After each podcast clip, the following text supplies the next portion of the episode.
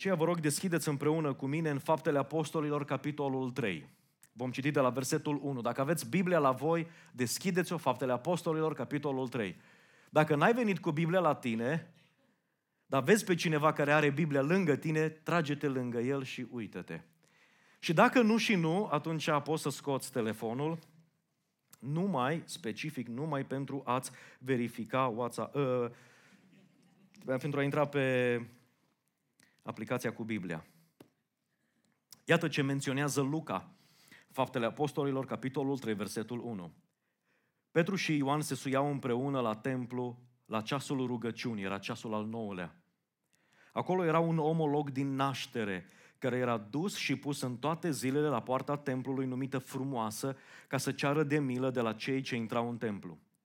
Omul acesta, când a văzut pe Petru și pe Ioan că voiau să intre în templu, le-a cerut milostenie. Petru ca și Ioan s-a uitat țintă la el și a zis, uite-te la noi. Și el se uita cu luarea minte și aștepta să capete ceva de la ei. Atunci Petru i-a zis, argint și aur n-am, dar ce am îți dau. În numele lui Isus Hristos din Nazaret, scoală-te și umblă. L-a apucat de mâna dreaptă și l-a ridicat în sus. Îndată i s-au întărit tălpile și glăznele. Dintr-o săritură a fost în picioare și a început să umble. A intrat cu ei în templu, umblând, sărind și lăudând pe Dumnezeu. Tot norodul l-a văzut umblând și lăudând pe Dumnezeu. Îl cunoșteau că era cel ce ședea la poarta frumoasă a templului ca să ceară de pomană și s-au umplut de uimire și mirare pentru cele ce îi se întâmplaseră. Fiindcă el se ținea de Petru și de Ioan, tot norodul mirat a alergat la ei în pridvorul zis al lui Solomon. Amin. Vieți transformate și nu oricum, ci vieți transformate radical.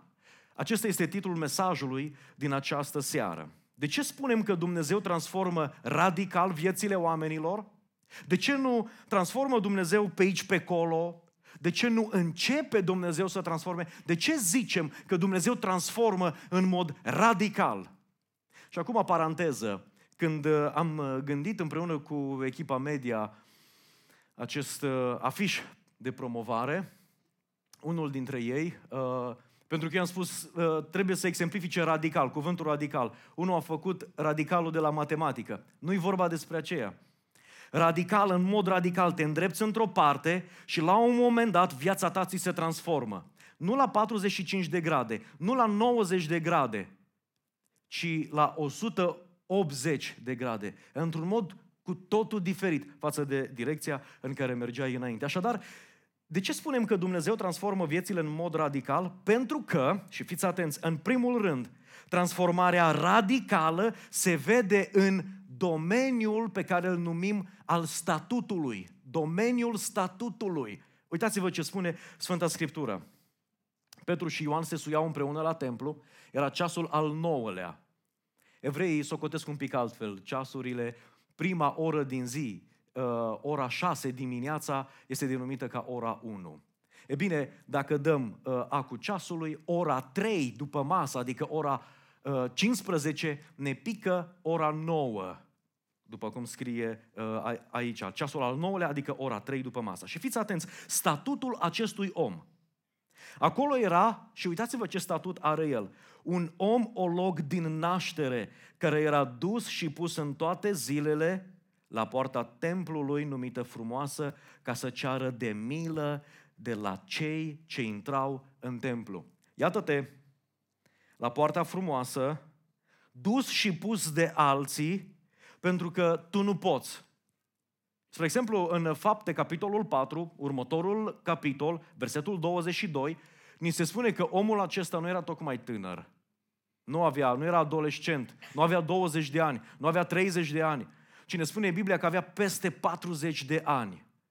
Omul acesta era dus și pus în toate zilele la poarta templului, numită frumoasă, pentru a cere de milă.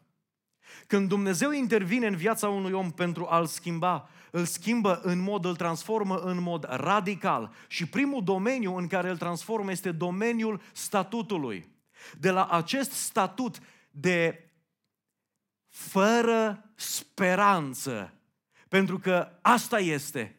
să fii slăbănog, olog, paralizat, să ai probleme la mușchi, să nu te poți mișca, și asta nu pentru că ai avut un accident undeva de, curs, de cursul timpului, nu undeva un accident de muncă, ci de mic copil. Să fii pus în mod ironic la poarta numită frumoasă, pentru ca tu, în statutul pe care îl ai, să ceri de milă. Nu este atât, n-aș vrea să ne uităm doar asupra condiției lui fizice, ci să ne uităm la ceea ce este în trecutul lui, să ne uităm la ceea ce reprezintă prezentul și mai ales viitorul lui. Omul acesta este fără speranță. E adevărat, condiția fizică în care se află îl duce să fie fără speranță. Însă uite-te ce, ce fac oamenii. Oamenii nu-i dau mari speranțe. Oamenii îl pun ca să ceară de milă. Ce poți face altceva? Ce nădăjduiește omul acesta la ziua de mâine decât să ceară de milă? Ce speranță să aibă pentru săptămâna viitoare decât să ceară de milă, să spere că va continua să existe templul, va continua să existe această poartă frumoasă. Spera să intre în continuare oameni pentru a-i da și lui un bănuț. Însă, ce poate să fie speranța aceasta, între ghilimele speranță, față de ceea ce ceilalți oameni care intră la templu, cântă, se roagă, ies de la templu și el doar stă. Pentru el zilele se scurg la fel. Era un om olog din naștere, era un om dus de alții pentru a cere de milă. În ce se transformă omul acesta? Cum face Dumnezeu să fie schimbat în mod radical viața lui, de la fără speranță la oportunități nemai întâlnite. Uite-te ce spune cuvântul Domnului, versetul 7. L-a apucat de mâna dreaptă și l-a ridicat în sus. Și versetul spune în continuare, îndată i s-au întărit tălpile și gleznele. Dintr-o săritură a fost în picioare și a început să umble. Dintr-o dată se schimbă statutul lui. Din omul acela fără speranță, e, viața lui este transformată și în față îi se deschid oportunități pe care înainte nu le-a avut. Din omul în care nu mai putea spera, este omul care poate face, face aproape orice, se poate duce, picioarele îi se întăresc, poate să intre în templu, poate să laude pe Dumnezeu, avea să intre unde n-a mai fost niciodată. Nu putea intra în templu. De data asta, întâlnindu-se cu mesajul lui Isus Hristos, viața lui este transformată. Dragul meu, vreau să înțelegi că oamenii îl priveau într-un fel anume. Vă aduceți aminte de versetul acela din Scriptură care spune N-am văzut pe cel neprihănit să cerșească. N-am văzut pe cel neprihănit să întindă mâna. N-am văzut pe cel neprihănit, cu alte cuvinte, să fie fără speranță. El așa era. Câți dintre noi astăzi oare nu sunt așa? Neprihăniți, fără speranță. Zic, între ghilimele, neprihăniți. Neprihăniți în depresie. Neprihăniți plini de îngrijorare. Neprihăniți ce nu dorm nopțile. Neprihăniți care nu știu ce se va întâmpla în ziua de mâine. Nici o șansă, nici o speranță. Oameni care cred despre sine că sunt cât de cât ok, n-au făcut lucruri grozave, groaznice, Însă statutul pe care ei îl au, nu mă refer la statutul social, la cel financiar, nici măcar la cel religios, mă refer la ceea ce se întâmplă cu adevărat cu viața lui. Viața lui este într-un context fără speranță. Dragul meu, dacă te afli așa în această seară, dacă cumva viața ta este fără speranță, dincolo de ceea ce se vede pe Facebook-ul tău, pe contul tău de Instagram, dincolo de ceea ce se vede poate în parcarea ta sau hainele pe care le îmbraci, dacă ești unul dintre oamenii care în seara aceasta te găsești fără speranță, trebuie să-ți spun, la fel cum au spus și oamenii aceștia, versetul 6, Petru și Ioan au zis, argint și aur nu avem. Pentru că și dacă ar fi avut, nu aveau cum să-i schimbe omului acestuia viața. Aveau ceva mult mai valoros decât argint, decât aur, decât bani, decât resurse umane, fizice, pământești, materiale.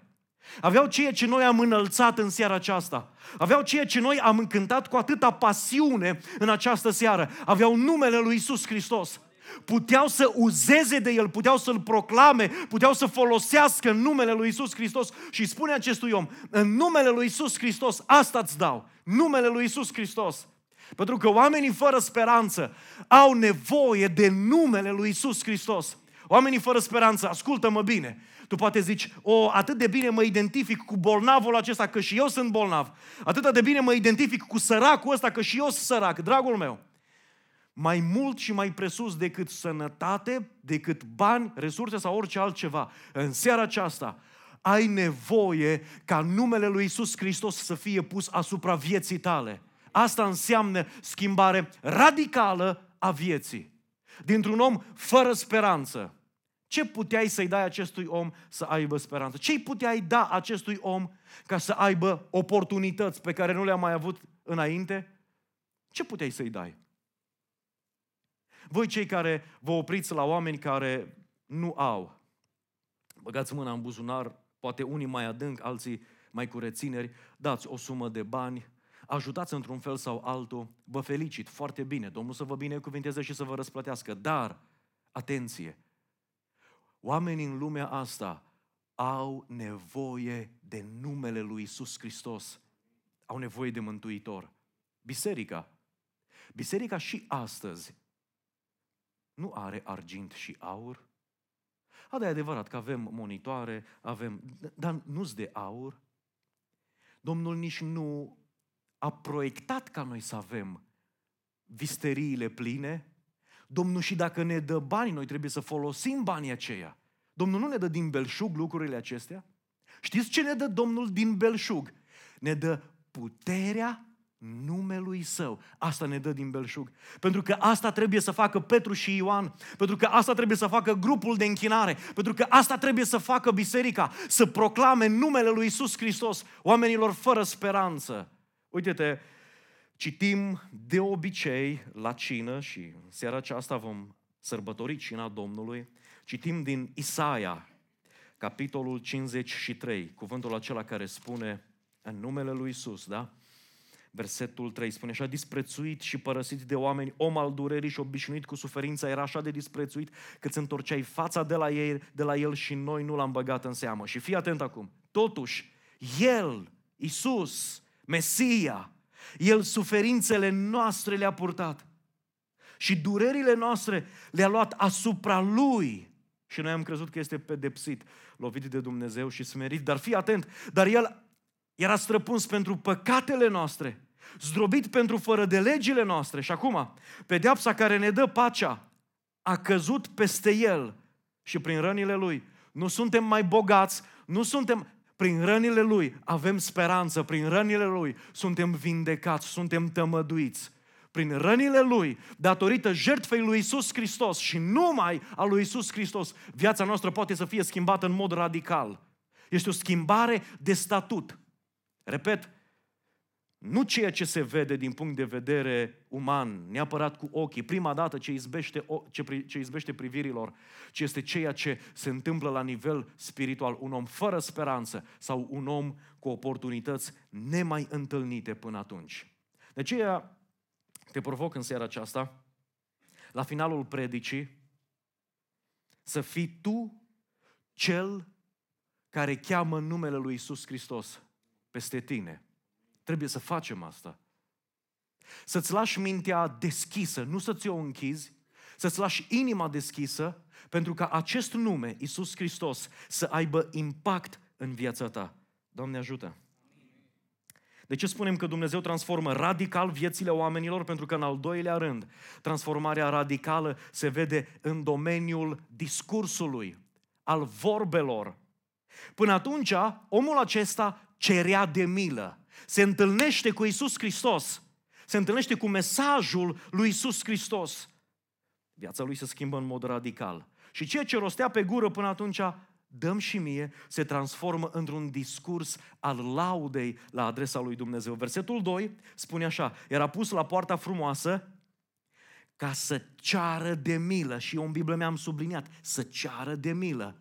Versetul 3 este împlinirea. El împlinește scopul acesta. Omul acesta, când a văzut pe Petru și pe Ioan că vreau să intre în templu, ce a făcut? Le-a cerut milostenie. Pentru că Asta era obișnuit să facă. Știa poezia, știa discursul, știa predica asta, pentru el nu era o taină. Avea peste 40 de ani, a spus-o de atâtea ori. Și în somn, noapte, dacă îl trezeai, dacă știa ce să ceară. Avea discursul la el. Însă, uite-te în ce se transformă. Spune versetul 8, dintr-o săritură am fost în picioare și a început să umble.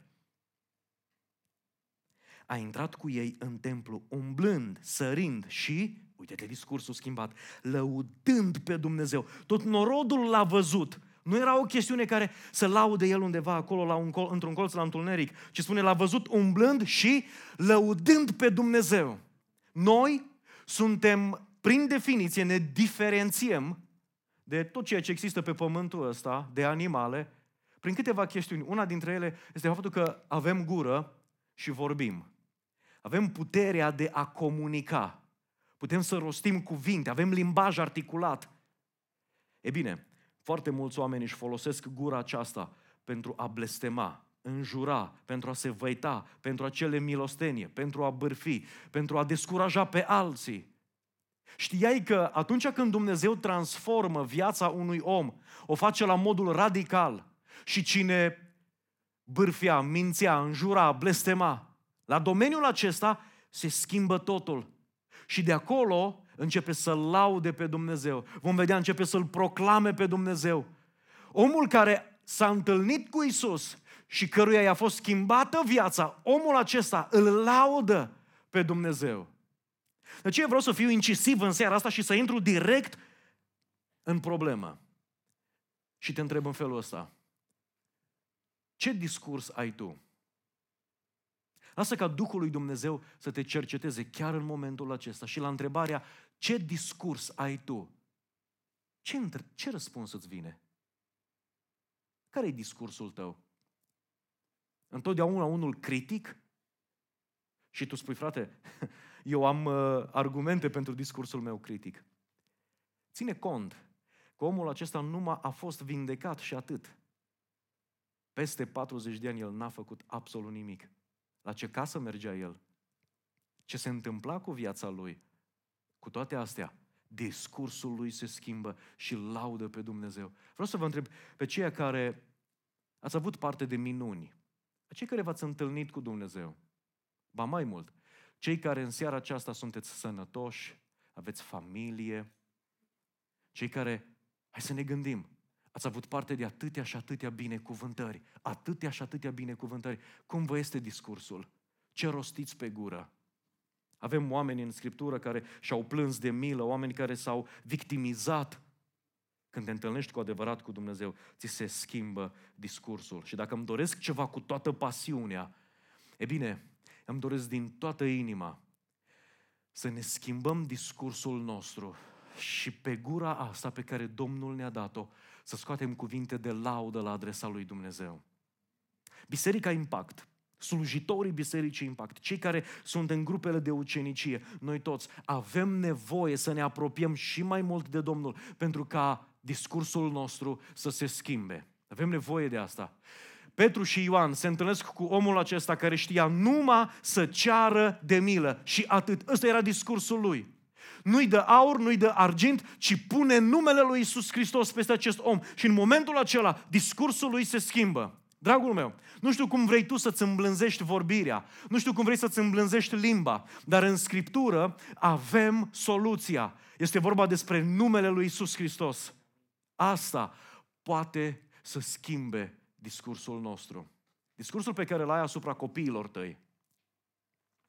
Discursul pe care îl ai cu soția, cu soțul, cu soacra, cu nora, discursul pe care îl ai cu șeful, colegul și așa mai departe, poate să fie influențat nu prin, prin autodisciplină, pentru că poți să te îmbraci în haina autodisciplinei, dar la un moment dat crapă pe la cusături, că nu ține mult.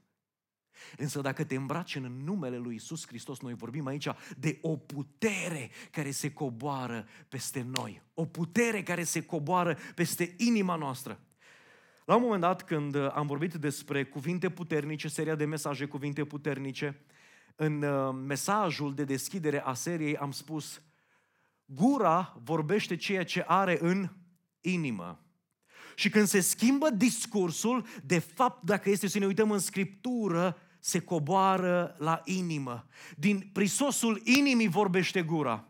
Un om care se întâlnește cu mesajul lui Isus Hristos, cu numele lui Isus Hristos, începe să se schimbe din interior înspre exterior. Și uite-te, oameni care și-au schimbat discursul. O, oh, și atât de mult îmi place Cartea Psalmilor. O recomand oamenilor care trec prin momente dificile. Uite-te. Psalmul 118. Lăudați pe Domnul, căci este bun, căci în viac ține îndurarea Lui. Să zică, adică să-și schimbe discursul, să zică Israel, căci în viac ține îndurarea Lui. Casa lui Aron să zică, căci în viac ține îndurarea Lui. Cei ce se tem de Domnul să zică, să-și schimbe discursul, căci în viac ține îndurarea Lui. Uitați-vă, spune ultimul psalm din cartea aceasta, Psalmul 150. Lăudați pe Domnul, haideți, lăudați pe Domnul și ne zice unde? În locașul lui cel sfânt. Lăudați-l în întinderea cerului unde se arată puterea lui. Ne spune argumentul. Haideți, lăudați-l pentru isprăvile, pentru faptele lui cele mari. Ai motive să lauzi pe Domnul, ai motive să-ți schimbi discursul. Spune, lăudați-l și ne zice și cum.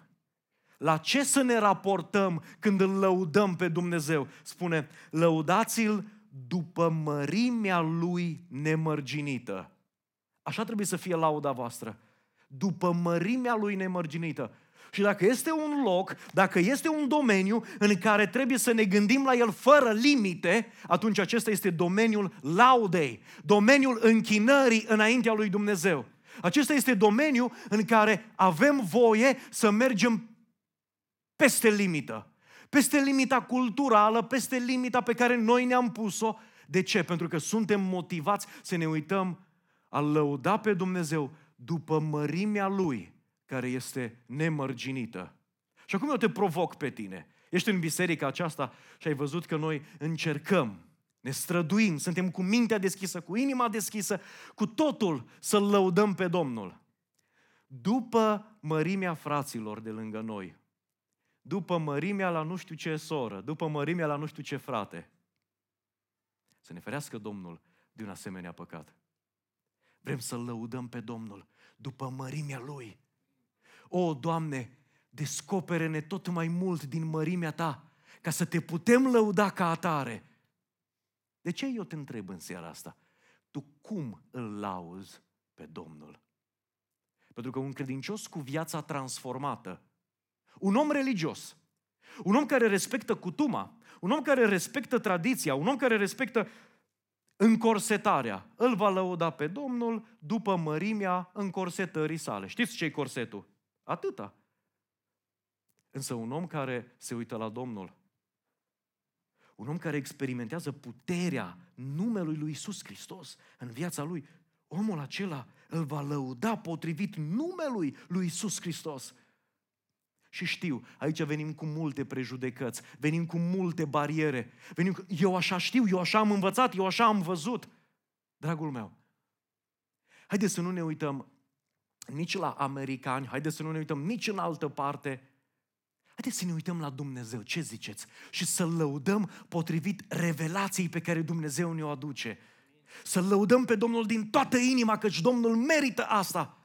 Acesta este domeniul în care trebuie să punem totul la pământ și să lăudăm pe el. Discursul nostru trebuie să se schimbe în a lăuda pe Domnul. Și da, se vor supăra oameni, se vor necăji oameni. Însă, dragii mei, este ceva ce cutremură porțile locuinței morților. În numele lui Isus Hristos învie o armată care proclamă numele lui Isus Hristos, care laudă pe Domnul. Știți? Noi aici spunem, batem din palme pentru Domnul, înălțăm pe Domnul cum putem, cum știm mai bine. Pentru că știm că asta are efect. Pentru că discursul nostru trebuie să se schimbe. Doamne ajută, Doamne dă izbândă. Să dați-mi voie să citesc mai departe. Dacă ne zice cum să facem, ne zice și cu ce. Și fiți atenți, versetul 3 în continuare. Lăudați-l. Haideți și spune aici, lăudați-l cu sunet de trâmbiță. Lăudați-l cu alăuta și harpa. lăudați-l cu timpane și cu jocuri, lăudați-l cântând cu instrumente, cu corzi și cu cavalul. Cum, Doamne, lăudați-l cu chimvane zângănitoare, lăudați-l cu chimvale zângănitoare. Și acum ne spune versetul 6 și cine? Tot ce are suflare să laude pe Domnul. Și încheie psalmul 150, lăudați pe Domnul. Și mi imaginez psalmistul cum zice, știți ce vom face în seara asta? Îl vom lăuda pe Domnul. Și ne explică de ce, ne explică cum, ne explică unde, ne explică cu ce și se încheie psalmul. Ați înțeles? Da. Start, lăudați-l pe Domnul. Și îmi imaginez un popor întreg fascinat de măreția lui Dumnezeu, cu tot ce are, îl laudă pe Domnul. Așa de puternică este proclamarea numelui lui Dumnezeu. Însă trebuie să spun ceva. De multe ori în timpul predicilor, la finalul predicilor, mă uit peste sală. Pe unii cunosc și le știu viața, pe alții nu. Și văd pe oameni care stau efectiv chiriciți în ei. Alții se roagă, alții cântă. Și efectiv nu pot să se roage, nu pot. Dragul meu, ascultă-mă bine, și în seara asta te voi, pro, te voi provoca să-L lauzi pe Domnul, să-ți schimbi discursul. Pentru că asta trebuie să fac. Însă, ești unul dintre oamenii care nu poate. În seara asta te chem, rostește în numele lui Isus Hristos. Nume în care este mântuirea. Nume în care este eliberarea. Ești cumva prins sub cuvintele de îngrijorare, de victimizare, de frică? În seara asta am să te rog, haide, proclamă numele lui Isus Hristos și începe să rostești. În numele lui Isus Hristos. Numele lui Isus Hristos. În numele lui Isus Hristos. Ieri seară m-a sunat un credincios și mi-a spus, frate, la locul de muncă, cineva și-a luat viața, acolo unde locuiesc. Colegii mei aud cum se mișcă scaune, văd cum se întâmplă tot felul de lucruri, tot felul de tuturor le este le frică, nu vor să mai vină la lucru. Bine, asta era și pretext. Ce, ce se întâmplă? Am spus, dragul meu, crezi că Isus Hristos este Domnul vieții tale? Da. În numele lui Isus, n-are de ce să-ți fie frică se mișcă un scaun. Bine că nu l-ai mișcat tu. Ți-a dat o mână de ajutor. În numele lui Isus, în numele lui Isus ești protejat. În numele lui Isus Hristos, nimeni nu are acces în viața ta. Amin, frate, așa este. Aleluia. Și știu familii, știu oameni care sunt influențați de vise demonice. Oameni care au vedenii demonice. Oameni care au experiențe la nivelul supranatural în care diavolul vine, caută să sperie, caută să intimideze, să aducă frică. Ascultă-mă bine, schimbă-ți discursul și pune numele lui Isus Hristos peste viața ta, familia ta, casa ta, peste tot ce ai. Laudă-L pe Domnul. Laudă-L pe Isus Hristos. Pentru că în mijlocul laudelor nu poate încăpea nimic mai mult și mai puțin decât Duhul lui Dumnezeu. Vieți schimbate radical, și dintr-un om care avea un discurs al cerșetoriei, în care cerea de milă, este schimbat într-un om care îl laudă pe Dumnezeu. Este viața ta schimbată, transformată? Dacă nu, de vezi cumva în seara asta că viața ta a fost pusă pe stand-by. Transformarea ta s-a oprit undeva, a fost stăiată. În seara asta, în numele lui Isus Hristos, începe să-ți schimbi discursul. În al treilea rând și ultimul în seara aceasta,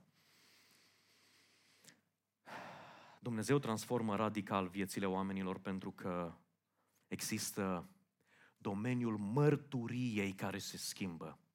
Domeniul mărturiei.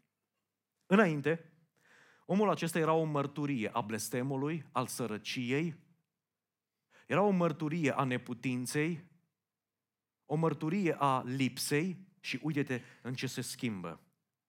Spune cuvântul lui Dumnezeu în felul următor, versetul 6.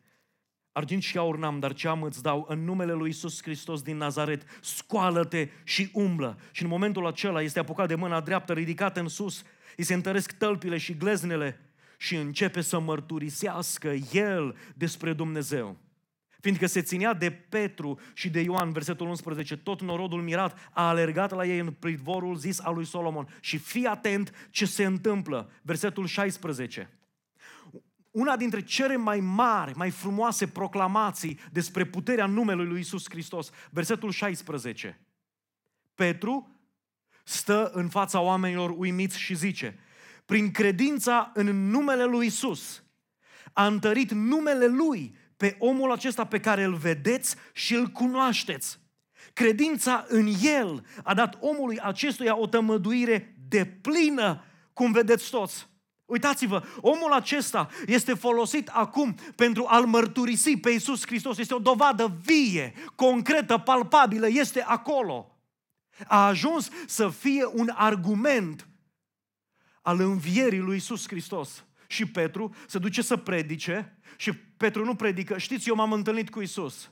Ci Petru îl arată pe el, pe omul acesta, fost om fără speranțe, fost om care știa numai să ceară de milă, uitați-vă la el. Datorită numelui lui Isus Hristos și continuă predica și spune așa, versetul 19, pentru că omul acela vindecat, omul acela transformat să te alături, Petru spune așa, pocăiți-vă, dar și întoarceți-vă la Dumnezeu pentru ca să vi se șteargă păcatele, ca să vină de la Domnul vremurile de înviorare și să trimită pe Cel ce a fost rânduit mai dinainte pentru voi, pe Iisus Hristos.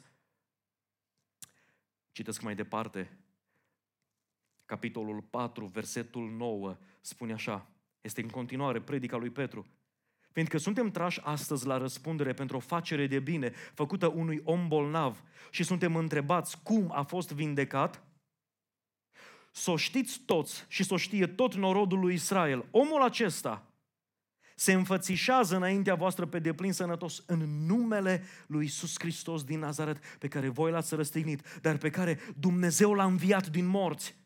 Pe el, piatra lepădată de voi, zidarii, care a ajuns să fie pusă în capul unghiului. În nimeni altul nu este mântuire, căci nu este sub cer niciun alt nume dat oamenilor în care trebuie să fie mântuiți. Cum poate Petru să aibă ocazia aceasta atât de mare să predice? Pentru că viața unui om a fost transformată. Și dacă el înainte era o imagine a blestemului, acum a devenit o imagine a mântuirii. Asta înseamnă viață transformată radical. Dintr-o imagine a blestemului, dintr-o imagine a unei familii distruse de alcool, distruse de curvie, distruse de jocuri de noroc, distruse de tot felul de nebunii, să intre în numele lui Isus și să schimbe în mod radical familia aceea și să fie o imagine a mântuirii. Da, se poate. Da, Isus iartă. Da, Isus unește înapoi soțul, soție, copii. El poate să facă asta. Asta înseamnă o viață transformată radical, nu îmbunătățită, nu cosmetizată. Și Petru spune, uitați-vă, Există în lumea asta imagini. Aceasta este o imagine a mântuirii. Eu vreau să te întreb pe tine în seara aceasta, dragul meu. A fost viața ta schimbată radical? A fost viața ta transformată radical? Ce imagine ești tu în seara aceasta? Când se uită omul la tine, se îngrozește și spune, se uită către fiul său, așa nu. Sau ești o imagine a mântuirii. Să se uite omul la tine și să spună, extraordinar, cum lucrează Dumnezeu. Să te vadă pe tine, român, trăitor în România, că ai speranță. Ați știut că uh, cursul euro a atins o valoare istorică, da? 4 lei și cât? 4,8 lei, nu ceva de genul. Și te înspăimânți și ce se va întâmpla cu lumea asta. Și apropo de virus și de și toți avem probleme, că suntem trăitori pe pământul acesta. Dar ce frumos să fii o imagine a mântuirii. Haideți ca să ne ridicăm în picioare. În numele lui Isus. În numele lui Isus. Argint și aur n-am. Însă în seara aceasta este prezent aici Domnul Isus Hristos. Și noi putem în seara aceasta, în numele Lui, să avem viața transformată. Nu puțin, nu pe aici, pe acolo, ci în mod radical. De aceea te chem în rugăciunea aceasta. Oricine ai fi. Și uite-te la omul din fapte 3. În orice condiție te-ai afla. Și nu există condiție mai gravă decât a fi fără speranță. Te chem în numele lui Isus Hristos în seara aceasta. Lasă ca Duhul Domnului să lucreze în viața ta. Lasă ca Domnul să te transforme în mod radical. Și acolo unde există depresie, groază, agonie, lasă ca în numele lui Isus Hristos să-ți fie adusă pacea, să-ți fie adusă bucuria, să-ți fie adusă mântuirea, dar asta în numele lui Isus Hristos. Tu care ai toate ușile închise, tu care te uiți în fața ta și sunt doar bariere peste bariere, obstacole peste obstacole, Cheamă numele lui Isus Hristos peste viața ta, peste familia ta, peste viitorul tău. Spune, Doamne Iisuse, în numele Tău ai milă de mine.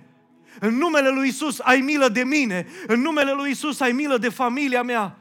Pentru că numai numele lui Isus Hristos îți aduce speranța, îți aduce pacea, bucuria, îți deschide oportunitățile. Numele lui Isus Hristos. Cheamă numele lui Isus. Vieți transformate în mod radical. Uită-te la domeniul statutului. Uită-te la domeniul discursului, ce se întâmplă în discursul tău, în vorbele tale, în ceea ce spui. Există acolo plângere, cârtire, există răzvrătire, există întrebări de judecată, există bârfă, păcătuiești la nivelul acesta, știi doar să-ți ceri de milă. Omule, cheamă numele lui Isus Hristos peste ființa ta și lasă-L să te transforme din interior, din adâncul inimii și limba ta, gura ta să, începe să, la, să înceapă să laude pe Dumnezeu. Pentru că Dumnezeu este mare, de ce spune, Doamne Iisuse, o, te rog, Doamne, să mi te descoperi. O, Doamne, vreau să înțeleg, să te văd pe tine, să cred în tine. Pentru ca discursul tău să se schimbe și să lauzi pe el. Începe în seara aceasta să rostești numele lui Isus Hristos și spui, nu știu să mă rog altceva. Nu e nicio problemă, spune, Isus Hristos este Domnul. Isus Hristos este Domnul. Chem numele lui Isus Hristos, pentru că în numele lui Isus Hristos este iertarea, în numele lui Isus Hristos este eliberarea, în numele lui Isus Hristos este vindecarea și iertarea. Da, în numele lui Isus. Da, în numele lui Isus Hristos se schimbă vieți și tu poți să fii o mărturie a schimbării vieții tale. Haideți cu toții să facem rugăciunea aceasta. Venim cu toții înaintea Domnului și chemăm numele Domnului. Pune numele Domnului peste tine. Pune numele Domnului peste problema ta, pune numele Domnului peste familia ta, pune numele Domnului peste viitorul tău. Cheamă-L pe Iisus Hristos, spune vino, Doamne Iisuse, vino în viața mea, vino în inima mea. O, Doamne, te rog, îndură-te de noi în seara aceasta. O, Doamne, te rog, ai Tu milă, Doamne, chemăm numele Tău. Chemăm numele Tău, Doamne Dumnezeule. Te rog, îndură-te, Doamne. Te rog, Doamne, cercetează.